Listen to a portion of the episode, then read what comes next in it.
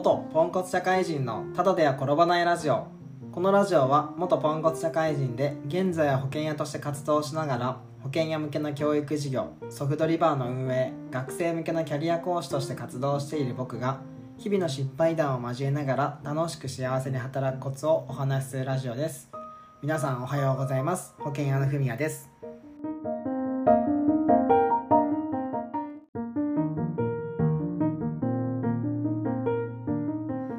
本日のテーマ大事なプレゼン日に大遅刻。取り返しのつかない失敗をした時あなたはどうする？というテーマでお話をしていこうと思います。はい。えーとですねこのラジオって元ポンコツ社会人のってついてるぐらいなんで基本今はですねポンコツじゃないよってことをアピールしたいんですけどはい。今回盛大にポンコツぶりを発揮してしまいました。はい、えー、今朝ですねあの保険提案のこうプレゼン日ね、こういう保険どうですかって提案する日だったんですけどもう盛大にね大遅刻をかましてしまいました。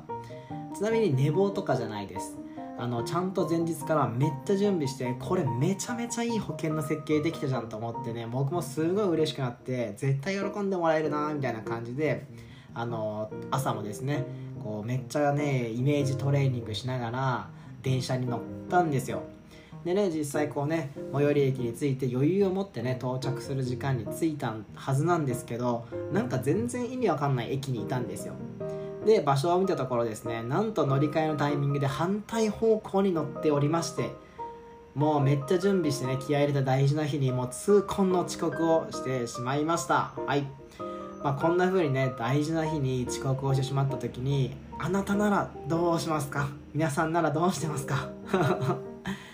ということで今日はですね僕がねそんな失敗した時にどんな風にね立ち向かったのかとかねどういう風に向き合ったのかっていう話をしようと思います。で今回ですね結論僕どうしたかっていうとまず正直に謝りました。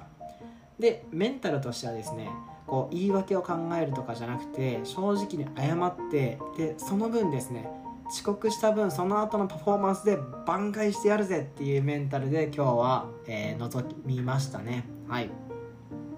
でまず正直に謝るってところですね。うんまあ今回のような遅刻にかかわらず僕はミスった時はもうね基本正直な理由をもう伝えてます。今回もですね赤羽駅でちょっと改札ってね電車の方向を間違えちゃって本当に申し訳ございませんみたいな。30分到着時間遅れます。申し訳ございませんってショートメッセージをね入れさせていただきました。でもうね電車の中でああ終わったなと思ったんですけどまあ謝罪をね伝えた後次は何を考えるかっていうといやこうこうこうでとかいやという言い訳とかではなくもう電車の中で考えてたのはもう遅刻したのはもうしょうがないと。これはもう取り返しは絶対につかない。だからそこでしょぼーんとかさ申し訳なさを出すんじゃなくてその分本来の目的のこの保険の話保険のプレゼンはめっちゃ満足してもらうこうプレゼンをしようっていうふうに思いました、なんでねもともと電車に乗る時もねそのロープレっていうんですけど頭の中でイメージトレーニングをしてたんですけど改めてねあのめっちゃね今日は絶対にいいやつを聞かせるんだってところであの前向きにね捉えるようにしましたね。うん。でねこう失敗ってやっぱ誰でもあると思うし遅刻とかもあると思うんですよ。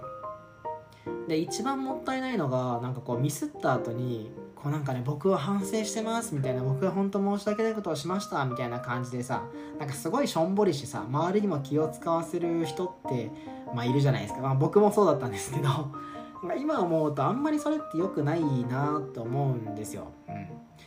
なんでね今はねこう昔はね反省してますみたいな顔をしてたんですけど今はもうねもう怒られる時はしっかり怒られて謝る時は心から謝る。でその代わりこのミスを挽回するためにどうしたらいいのかっていうのにも全力を使うようにしましたね。うん。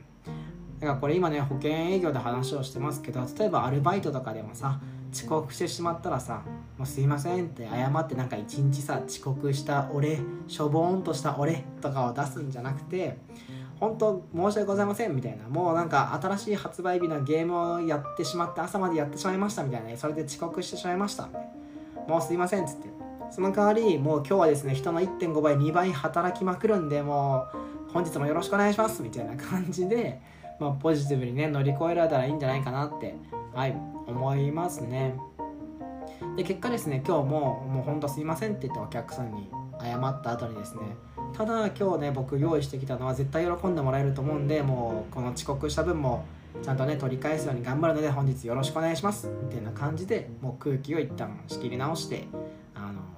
保険のね商談をさせていただきました。で結果ですねめちゃめちゃ喜んでもらってあのこんなねこう今まで保険屋さんの話聞いてきたけどこんな分かりやすいの初めてですって言ってすごい喜んでもらってねあのお申し込みをしていただく流れになりましたね。うん。なんでねこうしょぼーんってするメリ,、ね、メリットってないと思うんでメンタルね切り替えて今日はね取り組めてよかったなって